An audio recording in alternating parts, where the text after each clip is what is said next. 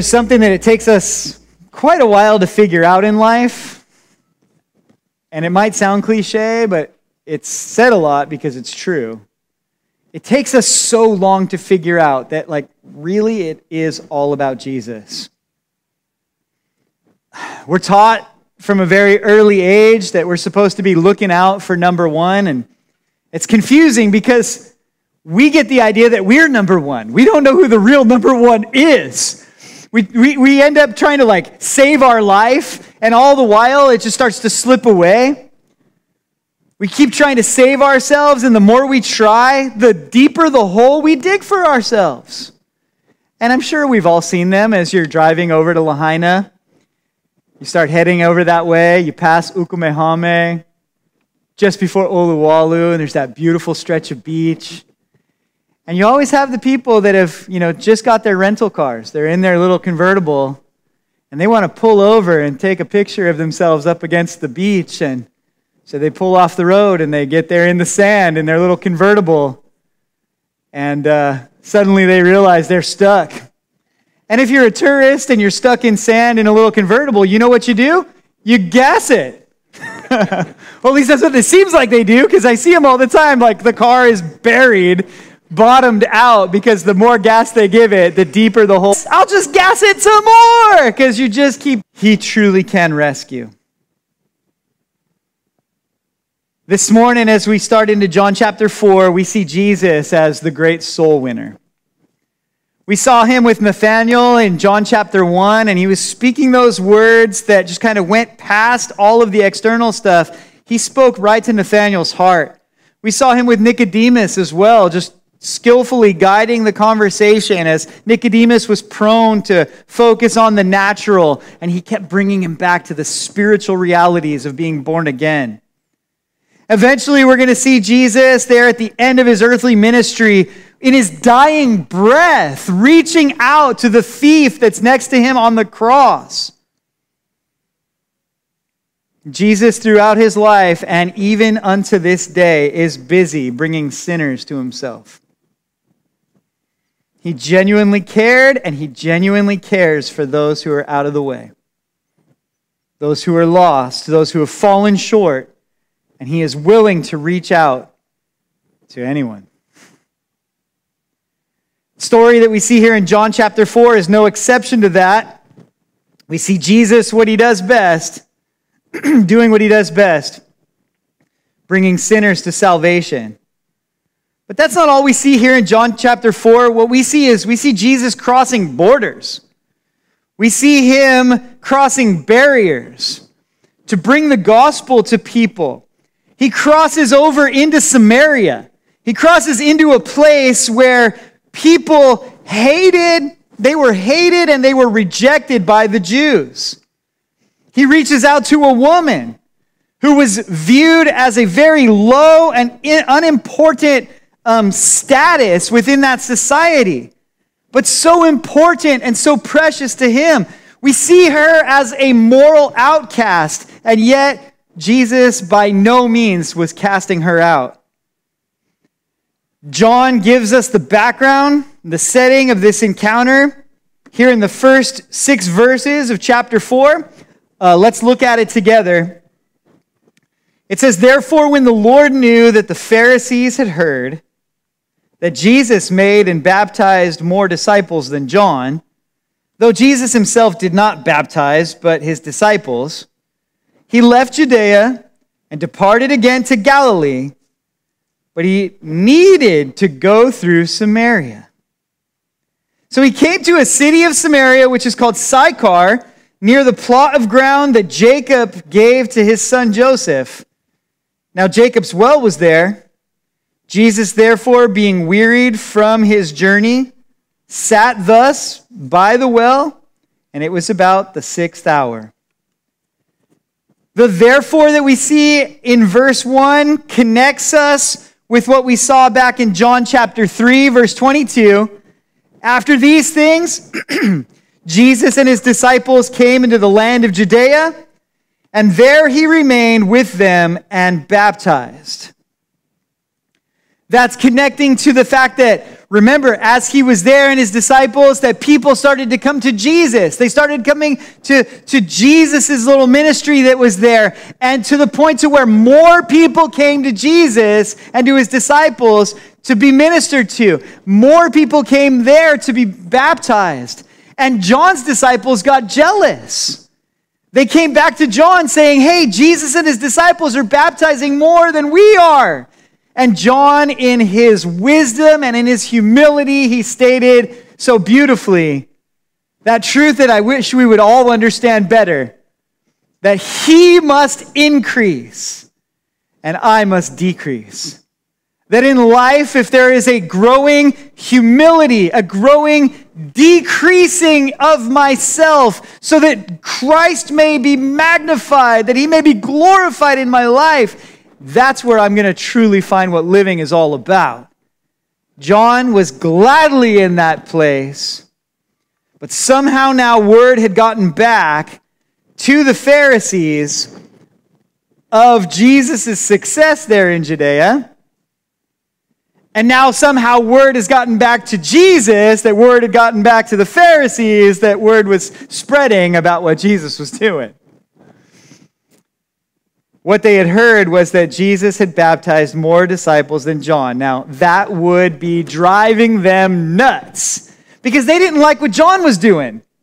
Remember, what was John doing? He was out in the wilderness, out in the countryside, outside of Jerusalem, away from the temple, away from the priesthood, away from the sacrifices and all the ceremonies, away from all of that out there in the river calling people to get right with God right then and there, right on the spot, confess their sins, and come out into the water and be baptized, publicly repenting in front of all of their, their, their peers, all their family, and all their friends. The Pharisees hated that because it was calling people to a relationship with God right there on the spot, and it was claiming that you don't need the Pharisees. You don't need the whole system that's set up over there to get right with God. You just need to turn your heart and mind to the Lord right now and get right with Him. And they hated that because it meant that, well, like what John was willing to say, I must decrease, He must increase. They didn't want that. They wanted to be magnified. I want to increase so that everybody feels like they need me. If they ever want to get to know the Lord. That was the Pharisees' attitude. And now to hear that it's not just John and his group that are calling people to get right with God right there on the spot, apart from the temple, apart from the priesthood, apart from Jerusalem. Now, Jesus and his disciples are doing the same thing, and that group is gaining more traction than John's group. Now, there's two groups. Oh, that was just, that was just throwing them over the top. Well, Jesus hears about it, and he's like, I don't need to fight with these guys. I don't need to sit here and, you know, demand that I need to baptize. Can... So, what does he do? It says that he heads back north towards Galilee. Now, on your way to Galilee from Judea, there's something in between. A big old chunk of land known as Samaria. And there in Samaria are a people group known as the Samaritans, and the Jews hate the Samaritans. So they hate that Jesus and John are baptizing, and then they hate the Samaritan. I mean, these guys, they just hate everything, right? Now, normally, if a Jew had to go from Jerusalem to Galilee, they'd go around. Here's a little map. Up here, you have like the Sea of Galilee, you know, so many things Capernaum, Bethsaida, Tiberias. You got Nazareth over here. You know all the names of those cities. Jesus did so much of his ministry up there in the north, up in the countryside. All the way down here, you got the Jordan River. And then here's Jerusalem. This whole area right here is called Judea. So he's going, they're baptizing in the Jordan and going to go from Judea to Galilee, and there's this thing in the middle Samaria. Most of the time, people are like, I am not going through Samaria. It would be way easier to go through Samaria. But no, I'm going out of my way so that I don't have to deal with those people. It's amazing. It's a land that has so much history. The, the Jews' history. So many events where God built them as a people, as a nation, where God showed himself faithful to them. But because of their hatred towards the people that lived there, they stayed away. I mean, it tells us here in the first six verses that Jacob's well was there. Jacob's well that he gave to Joseph is there. But though Jacob's well was there, though their history was there, you know what wasn't there? Jews weren't there.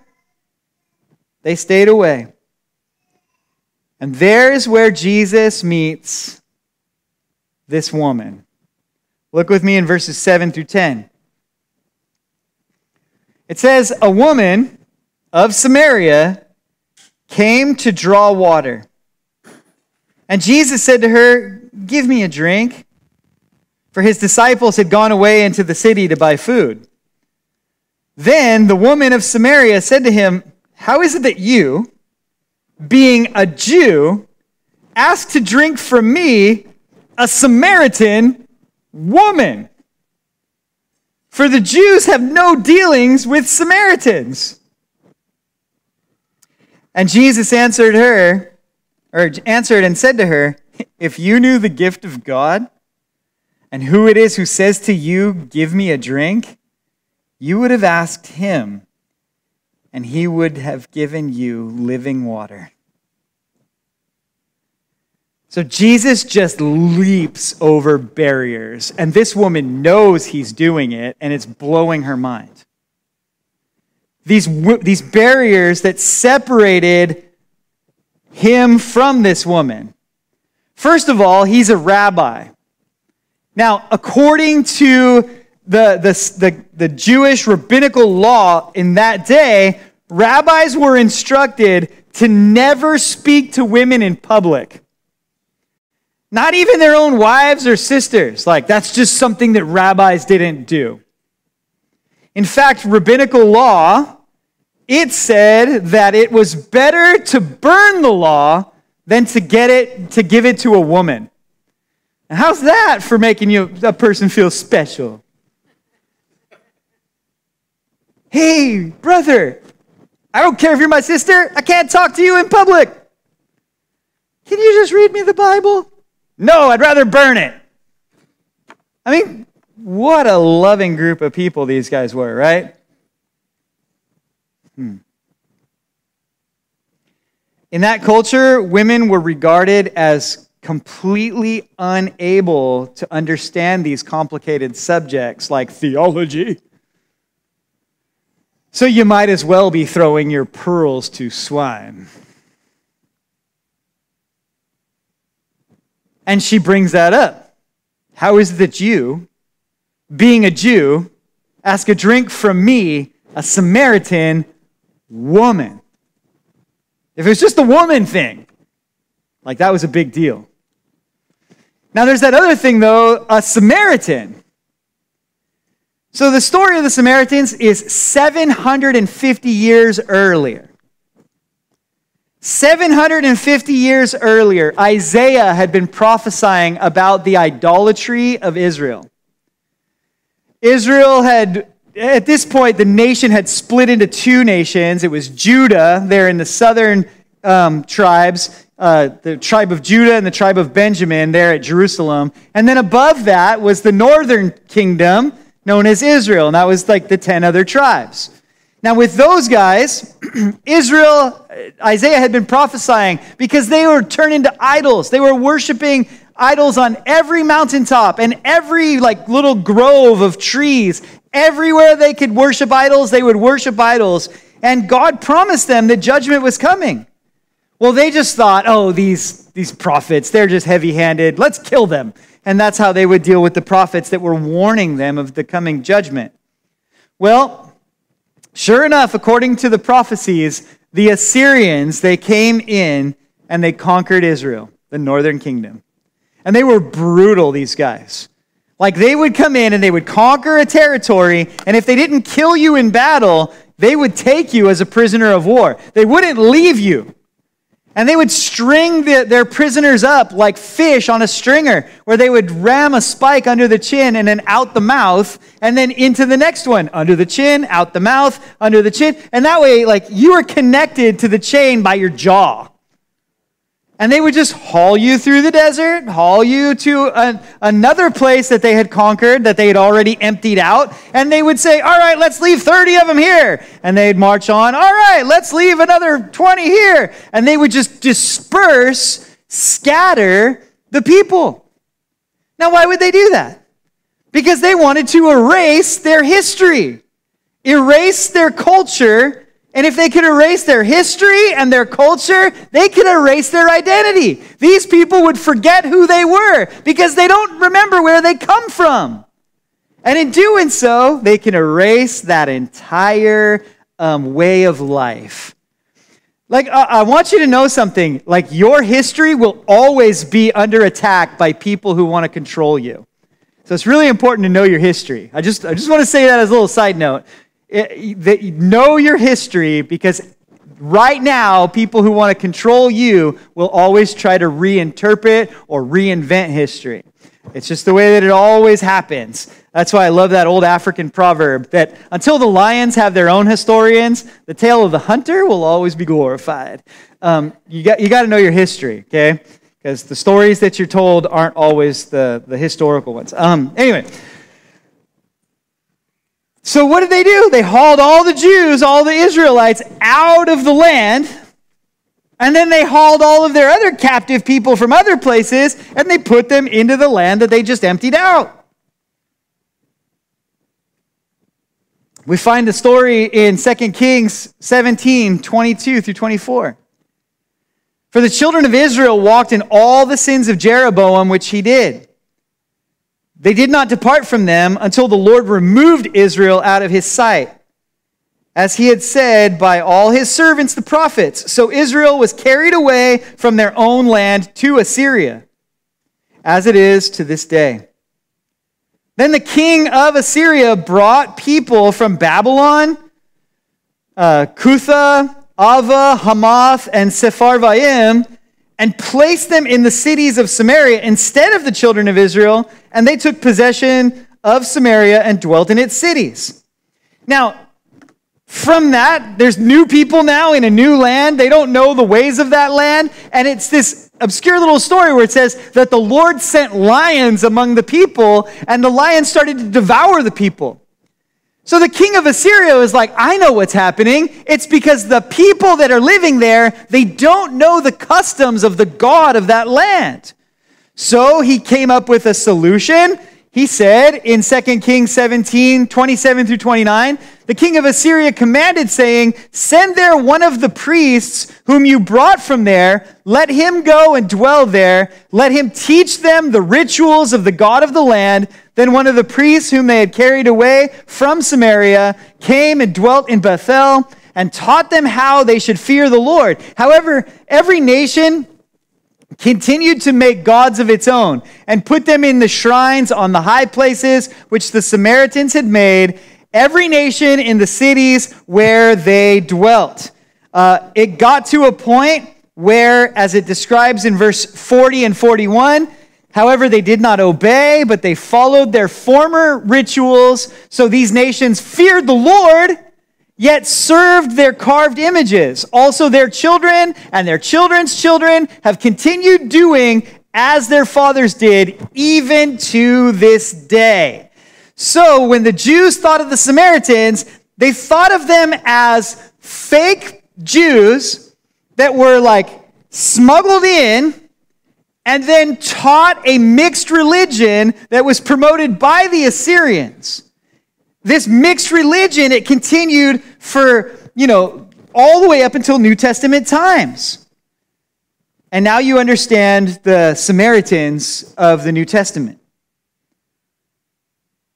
Even while they worshiped their false gods, though, they had a knowledge of God. They feared the Lord But they continued to serve their idols. They continued in their, their practices of their sin. They were regarded by the Jews as reprobates. They were hated by the Jews even more than Gentiles because, well, of how the, the mixture and the confusion that they created. And this is why this Samaritan woman was so surprised when Jesus addressed her. Okay, you're a Jew. You're talking to me, a Samaritan woman. And notice how Jesus treats her.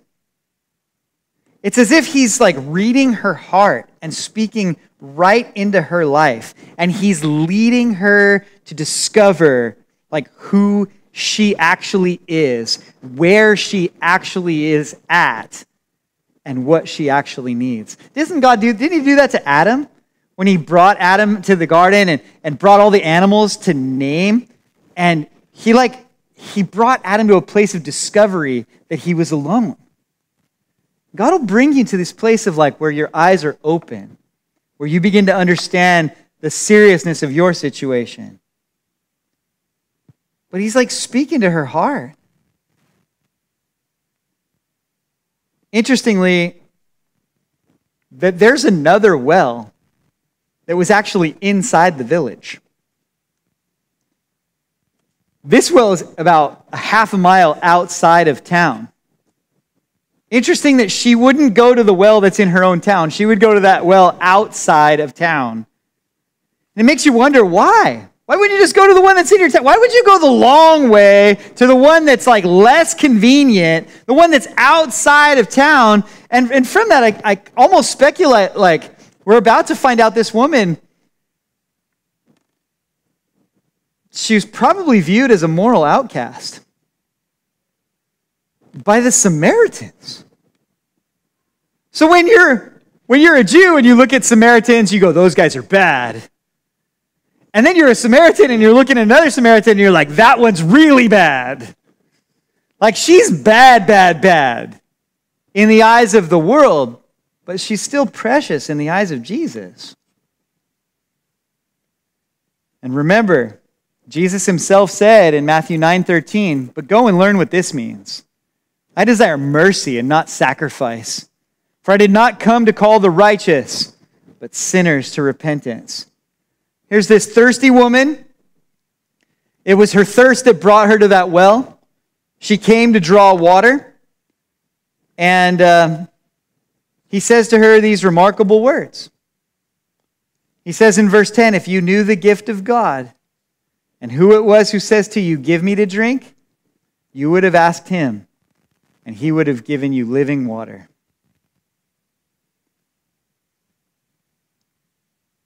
The gift of God here is the Holy Spirit, living water.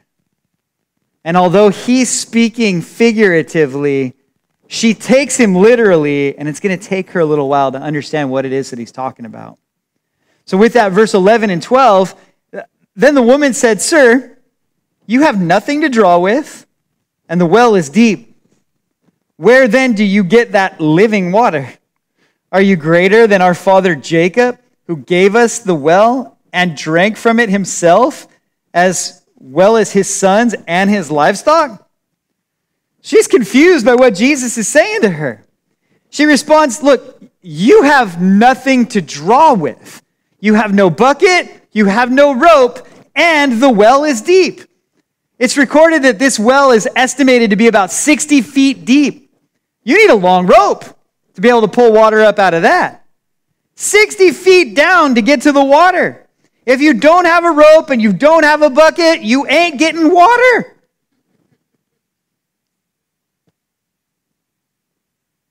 And yet, when Jesus says living water, now that's different.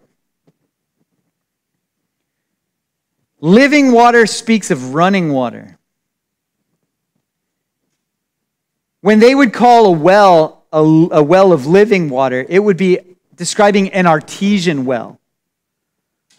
A well that is pressurized on its own and the water flows out by itself. Like you don't need to pump that water, you don't need to draw that water. that water is doing all the work. It's just coming at you.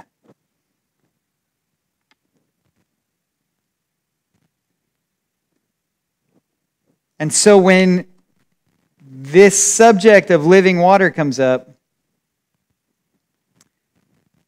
she begins to suspect that she's talking to someone different than the rest of people that she's used to encountering. And so she asks, Are you greater than our father Jacob? Now, wait a minute. Where did the Samaritans come from? They came from Babylon. They, they, they came from like all of these faraway places. They didn't come from Israel. Jacob is the patriarch of the 12 tribes. The 12 tribes who have direct genealogical descent to Israel. And now here's a Samaritan woman who, according to their history, there is no genealogical connection, and yet now she's claiming that she has a genealogical, genetic connection to Jacob. It's pretty amazing. Again, back to history and how important it is.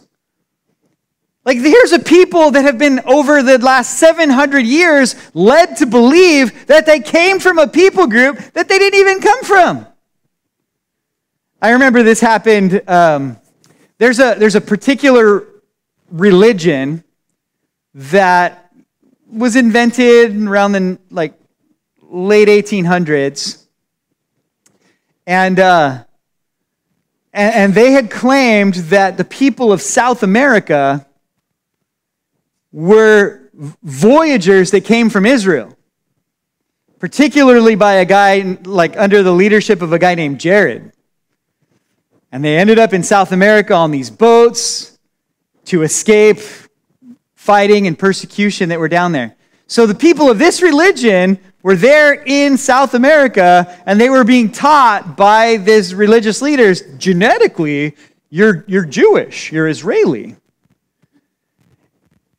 And then they started being able to do the DNA stuff. And suddenly they realize uh, I'm more Asian than I am Israeli. Like, what do you, we've been lied to. But for a long time, they were taught this story. Ooh, wow. And, uh, but then they found out it was all a lie. Here's this woman that her little group had been lying to her for 700 years, teaching her something about where she came from. And it's not where she came from at all. But nonetheless, are you greater than Jacob? And so Jesus explains to her. He doesn't even get into that. He's like, You think you're genetically connected to me? Not a chance, woman. Uh, doesn't that, that, you don't need to have that argument. Not when you're trying to save someone's soul. It's amazing, like the genetic arguments that we get into and the, all the other side issues when we're trying to reach somebody's soul. Jesus explains in verse 13 through 18. Jesus answered and said to her, Whoever drinks of this water will thirst again. Whoever drinks of the water that I shall give him will never thirst, but the water I shall give him will become in him a fountain of water springing up into everlasting life. The woman said to him, Sir, give me this water that I may not thirst, nor come here to draw. Jesus said to her, Go, call your husband and come here. The woman said, I have no husband. Jesus said to her, You've well said, I have no husband. For you have, you've had five husbands, and the one whom you now have is not your husband. In that you spoke truly. So, first of all, what Jesus says to her is like, I'm not talking about the water from this well. You drink that water, you're going to thirst again. She knew what he meant. She'd been going there for years. She knew that I come here, I fill my buckets, I go home, I'm thirsty again. I come back, I fill my buckets, I go home, I'm thirsty again. Like this well, it might like deal with my thirst for a little bit, but I will always thirst again. But then to that he says, But I will give you living water, and the one who drinks of the water I will give will never thirst. Now, what he's kind of describing here is something similar to what we have in our homes right now. When you're thirsty, when you need water, you don't need to go to some like town square where there's a well and pump the water and then bring it back. I mean, you might you might need to do that if you live like on your way down to Hana and you're on catchment and it's been a drought. But um, but most of us we have running water that goes right into your house. You're sitting there on your couch and you suddenly realize that you're thirsty. You know what you need to do? You need to go to the tap and you need to fill your glass and you need to take a drink. That water comes to you. You don't need to go to this location or that location. There's no special secret spot that you have to go to get your water. The water gladly comes right where you're at.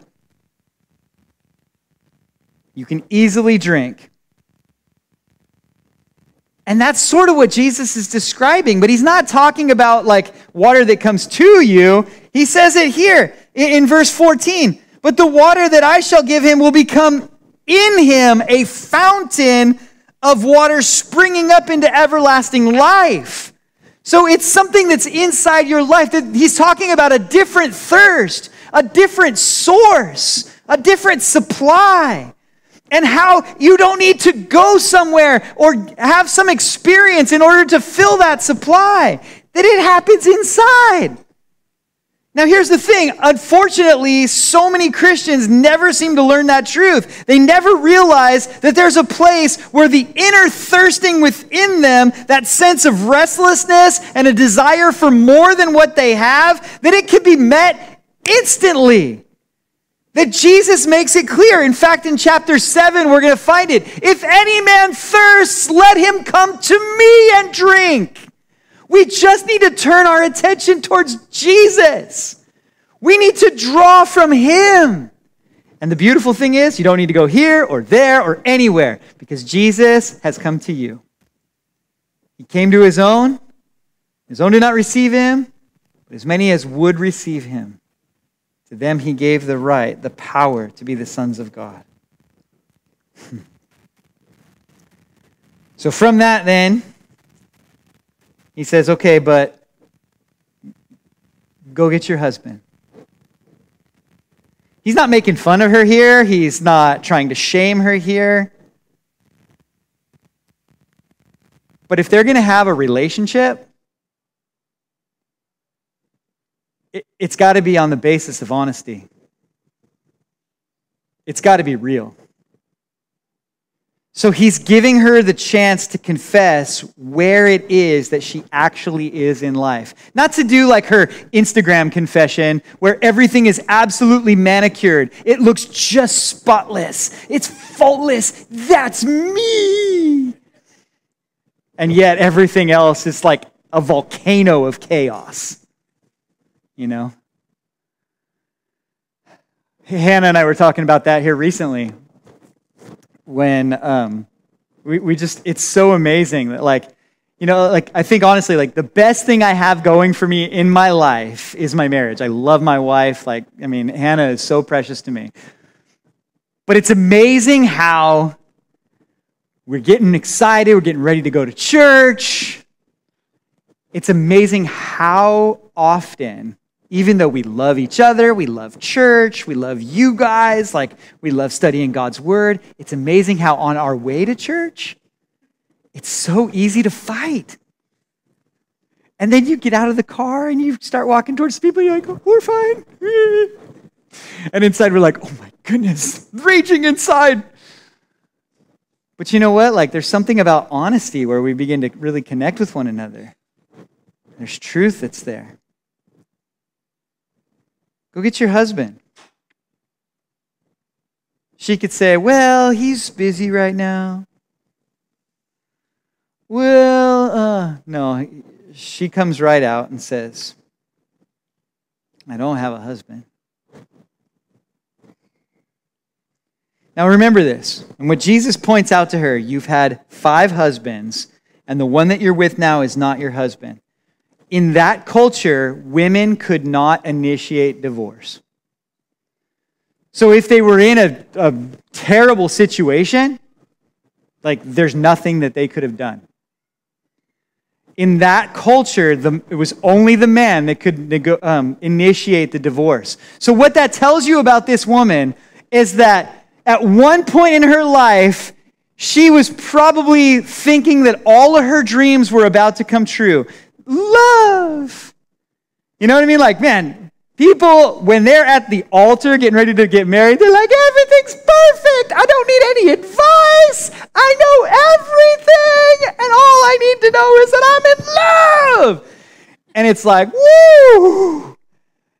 She was thinking that everything was going to go great. And then whatever ended up happening, and she was given a writ of divorcement and she was put away. Rejected.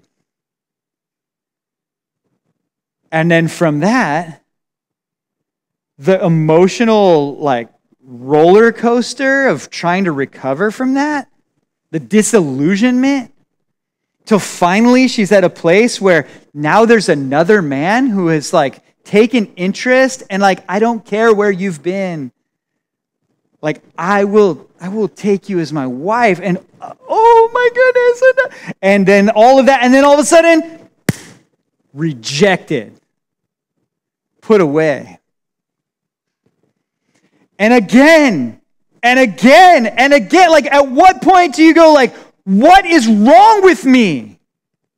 Rejected rejected rejected rejected now she's at a place where this man, he won't even give her the dignity to marry the woman. He's just playing house like he's some kind of kid out in the yard. And I think honestly, like, and let me just say, like, if your man won't marry you, like, get rid of that guy. Because you are worth more than someone just playing house with you and not having the guts to give you the dignity of a life of commitment. I'm telling you, like all of the disgrace of being rejected by five men, being rejected by that last man who's just like, I just want everything good about you, but I will not give you myself. Like, I want to be able to flush you whenever I want and not even have to worry about writing out the bill. I'm telling you, playing house, there's no dignity in that.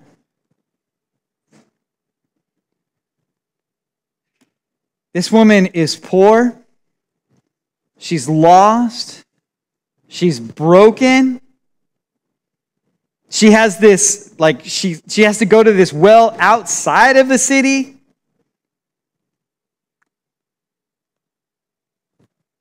And he's speaking to her. Like, I'm not really into numerology or anything, but I think it's interesting that she's had six men who none of them actually saw her. And now here's Jesus, this seventh man in her life, that is actually seeking to save her and to heal her. And I don't know how long the chain of regret is for you, but like that chain will keep going until like you're finding yourself in Christ. Like he's the only one that'll restore you. Everyone else will just consume you and reject you and leave you um, to just deal with the consequences by yourself. He's speaking to her. Is he speaking to you as well? 3,000 years ago, David cried out in Psalm 142 Look on my right hand and see, for there is no one who acknowledges me. Re- refuge has failed me. No one cares for my soul. That word soul, that, that's speaking of like the innermost parts of who you are. It's not just the physical part of you. It's not talking about like, no one noticed my eyebrows. You know, like, it, they didn't, they didn't appreciate my shoes. Like, it's talking about you. Like, who cares if, like, no one ever notices your eyebrows, but yet they're like, I can see that you're hurting and I care about you. Like, how can, like, how can I reach you today?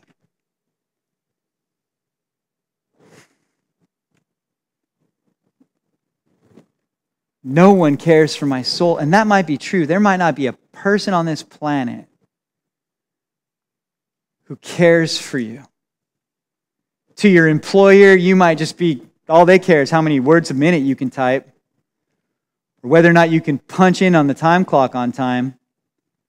You can do the responsibilities to keep them making their money. Like, you know, you might just be a cog in like their mechanism. That's all they care.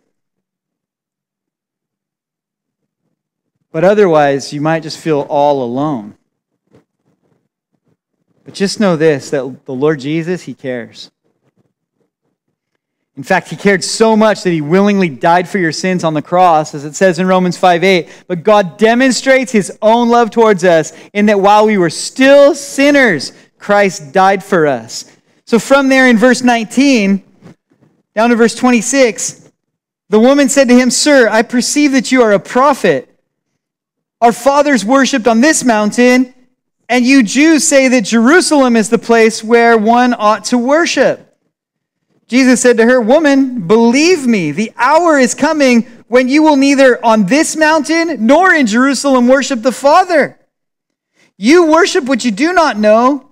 We know what we worship, for salvation is of the Jews, but the hour is coming and now is when the true worshipers will worship the Father in spirit and in truth. For the, the Father is seeking such to worship him. God is spirit, and those who worship him must worship in spirit and in truth. The woman said to him, I know that Messiah is coming, who's called Christ. When he comes, he will tell us all things.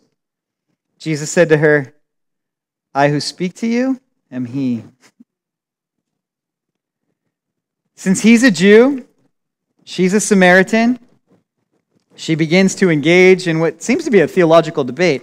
Can, can you settle something for me? Like, we say that we're supposed to worship here on Mount Gerizim, but you Jews, you say you worship in Jerusalem. Which one is it? Which is the right mountain to worship on? Which is the right place?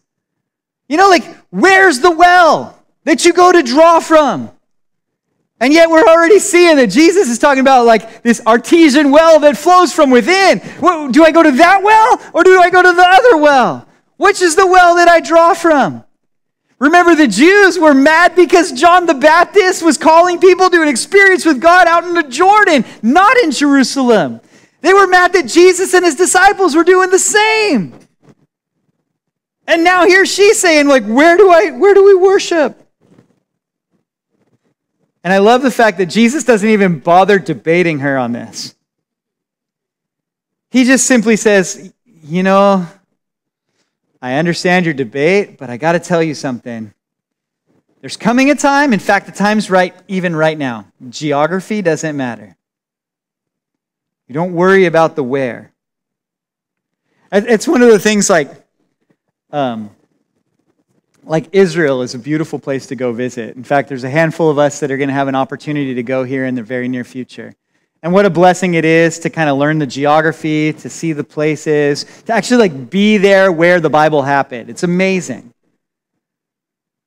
But at the same time, we think of it as it's like the Holy Land. And yeah, okay, that's, that's true, but, but in a sense, you can have just as much of an experience with God right here in your seat than you can over there on, you know, the Temple Mount. Is that leaking? Or are you making popcorn? there was popcorn being made earlier. Yeah. You know what I mean? Like, you can have just as much of an experience with God right here in your seat as you can over there in Jerusalem. Like, if you got baptized right out here at, um, down at, at, at Malawaka, your baptism means just as much as it would if you were going to get baptized in the Jordan. Because it's about getting right with God. It's not where it's happening, and that's her debate. Like, is this the place or is that the place? And he's like, look, it's not the place. It's the person. God's looking for true worshipers that'll worship in spirit and in truth. God is greater than geography, and He's showing her that right now. God is greater than race, and He's showing her that right now. God is greater than her class because her, as far as her social class, she would be very low. And he's showing her right, that right now. Religious tradition, he is showing her that God loves the Samaritan woman who has been rejected six times in a row now.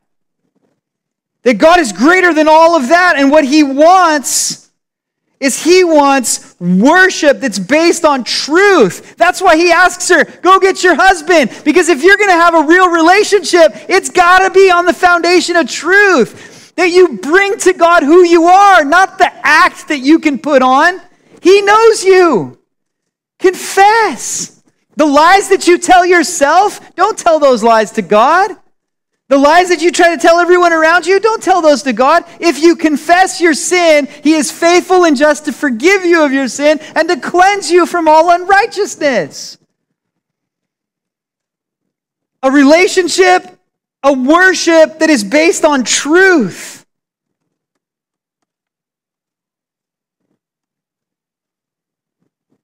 Wholehearted commitment to Him. You know, religious activity that's not what God's looking for. Anybody can jump through the motions. But worshiping from the heart, it has to be honest, can't be a put on. It's not something that you do, you know, like, you know, I, I can sing that song and, and think about the news at the same time. Like, you know, there's an engaging of your heart.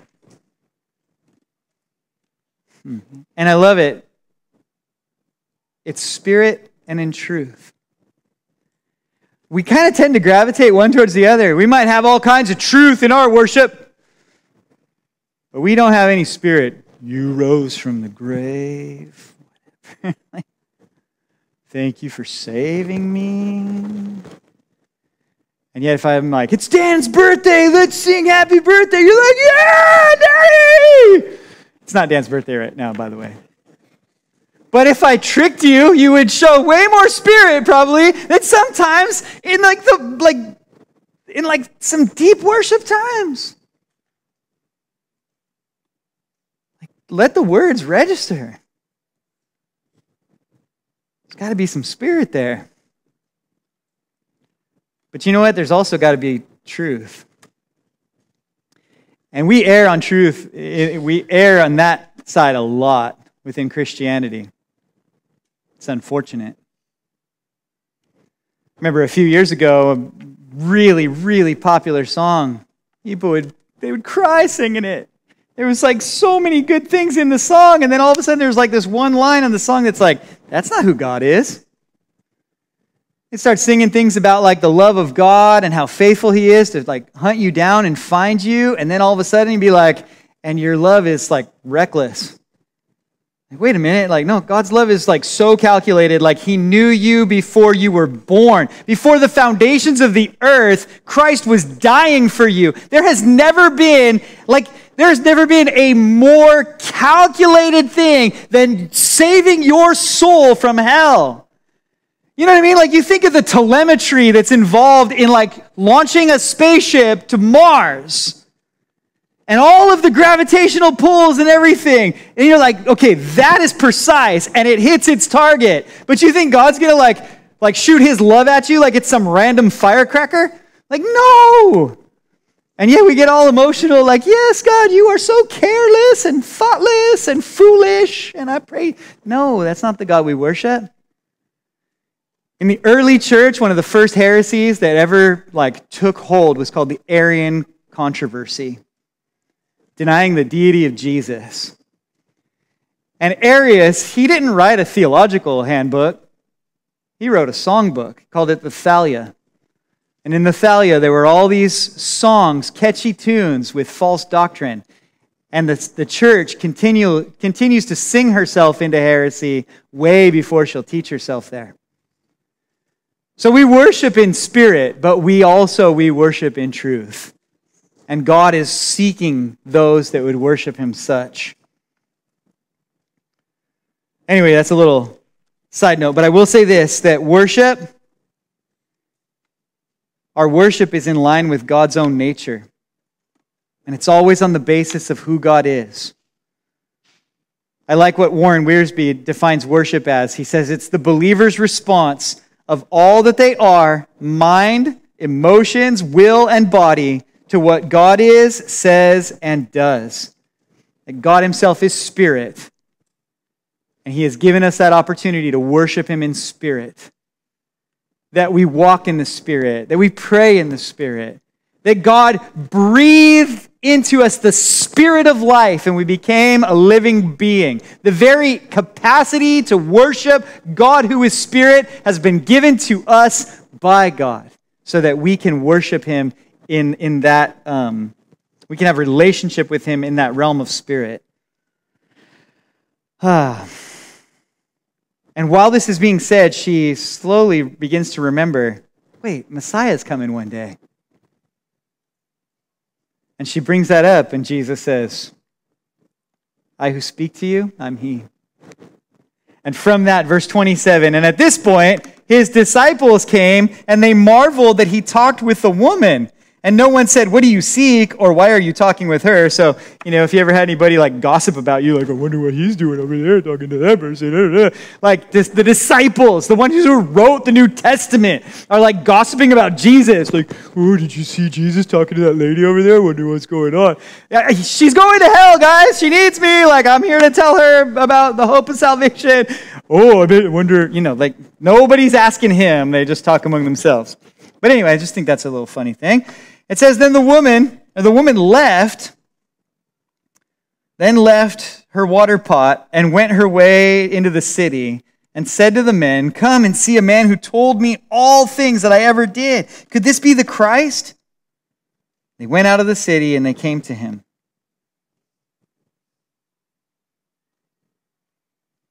In the meantime, his disciples urged him, saying, Rabbi, eat. But he said, I have food to eat which you do not know. Therefore, the disciples said to one another, Has anyone brought him anything to eat? Jesus said to them, My food is to do the will of him who sent me and to finish his work. Do you not say there are still four months and then come the harvest? Behold, I say to you, lift up your eyes and look, the fields, for they are already white for harvest. And he who reaps receives wages and gathers fruit for eternal life, that both he who sows and he who reaps may rejoice together. For in this the saying is true one sows, another reaps. I sent you to reap for that which you have not labored. Others have labored, and you have entered into their labors. They're wondering why Jesus is, is talking to this woman when they come to him. It's interesting how they're stuck in their prejudices. And stuck in their prejudices keep them from even like approaching Jesus to ask him.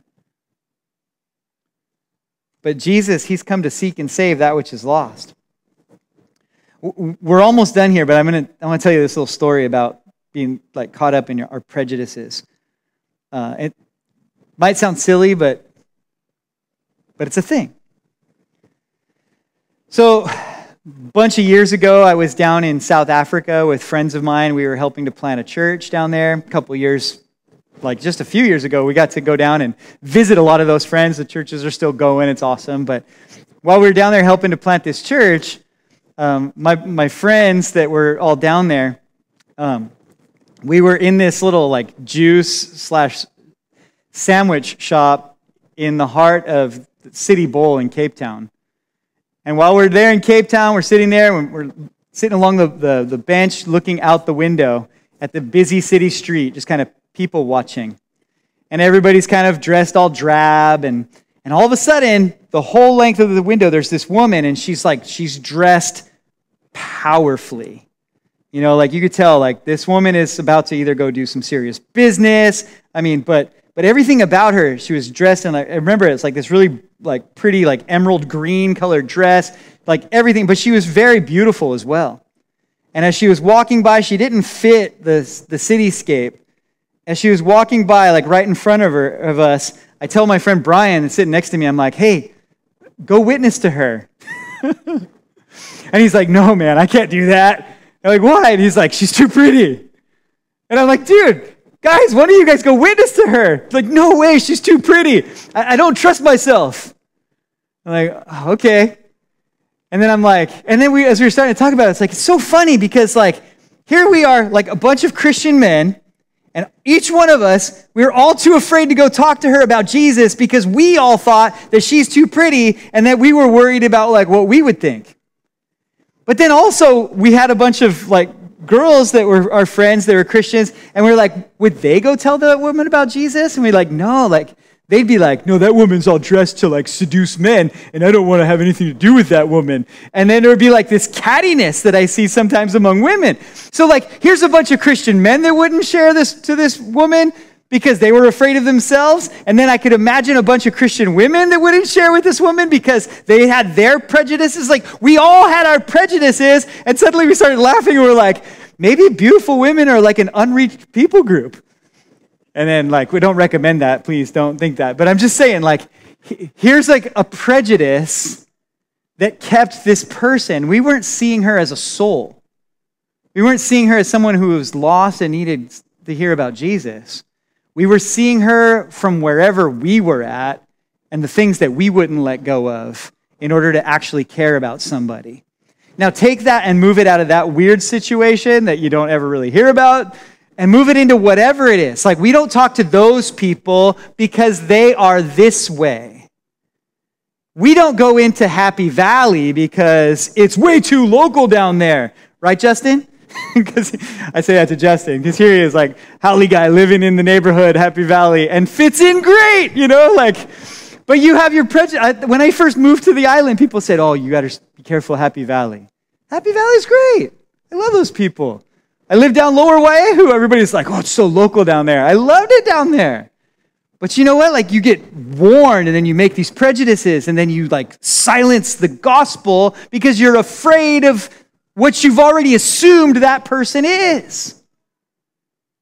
And it's so sad. In first service, there's a we have a brother that comes to our church, Ram, and he's a godly man. He loves Jesus. I mean, he's coming to all our Bible studies, comes to our prayer meetings. Like, I, he loves talking about the Lord. At the men's Bible study on Tuesday morning, he freely talks about the scripture. He, is, he loves Jesus. And yet, if you were to not know Ram, you might be afraid of him because he has a tattoo of a spider on his face. I can't talk to that guy. He's got to be crazy. Like, see the tattoo? If you just said, "Hey, how you doing?" He'd be like, he'd be like, "Oh, what's up?" And then you guys would have fellowship. But it's amazing how our prejudice is will keep us from sharing with somebody. From that, Jesus called the attention of his disciples. He said, Hey, don't, don't be saying like there's four months and then the harvest. Look, fields are white for harvest.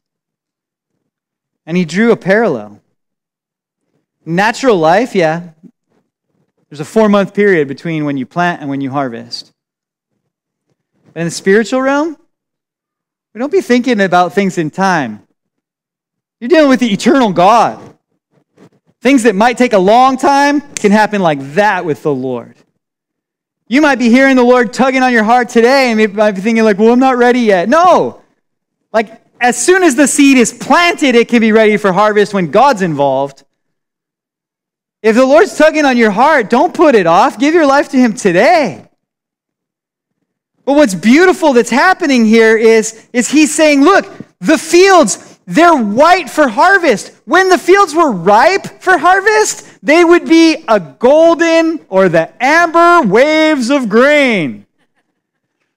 When a field got white, it meant that it was past ripe that it was basically dying on the vine. The problem wasn't whether or not it would grow and sprout and fruit. The problem was that there was no one going out into that field and collecting the harvest.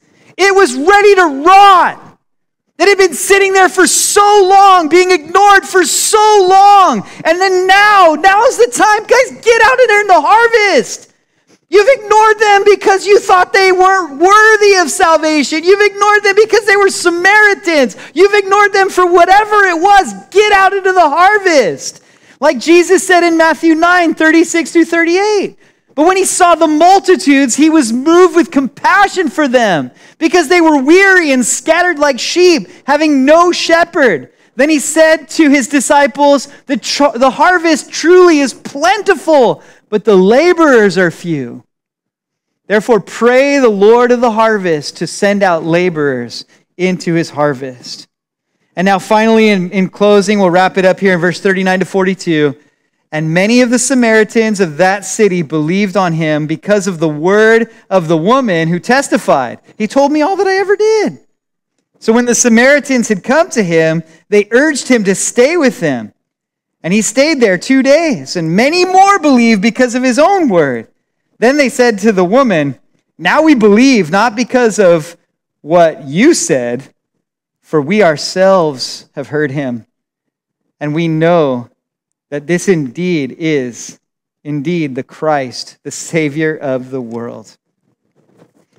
In closing, I want to tell you, like, like Jesus has changed my life. Like I was hopeless. I was mad. I mean, I was just aimless. And I like and he rescued me. You wouldn't recognize me from what I was. Jesus has changed my life. And, and, I know that if he can change me, he can change you too. And like you might believe that because I'm saying that, but you know what I would way rather you believe? I would way rather you believe it because he's changed your life too. Like you can hear my testimony, but I want you to have your own. I want you to know Jesus. I want you to know that that thirsting that's in your soul, you drink of whatever well is out there and you're going to thirst again. But as Jesus says in John 7, anyone who thirsts, let him come to me and drink. And then in the innermost being will gush those torrents of living water. Let that relationship be on the foundation of truth, that you would worship Him in spirit and in truth. But know this that there's no barrier, no border that He won't cross to get you. Like He loves you.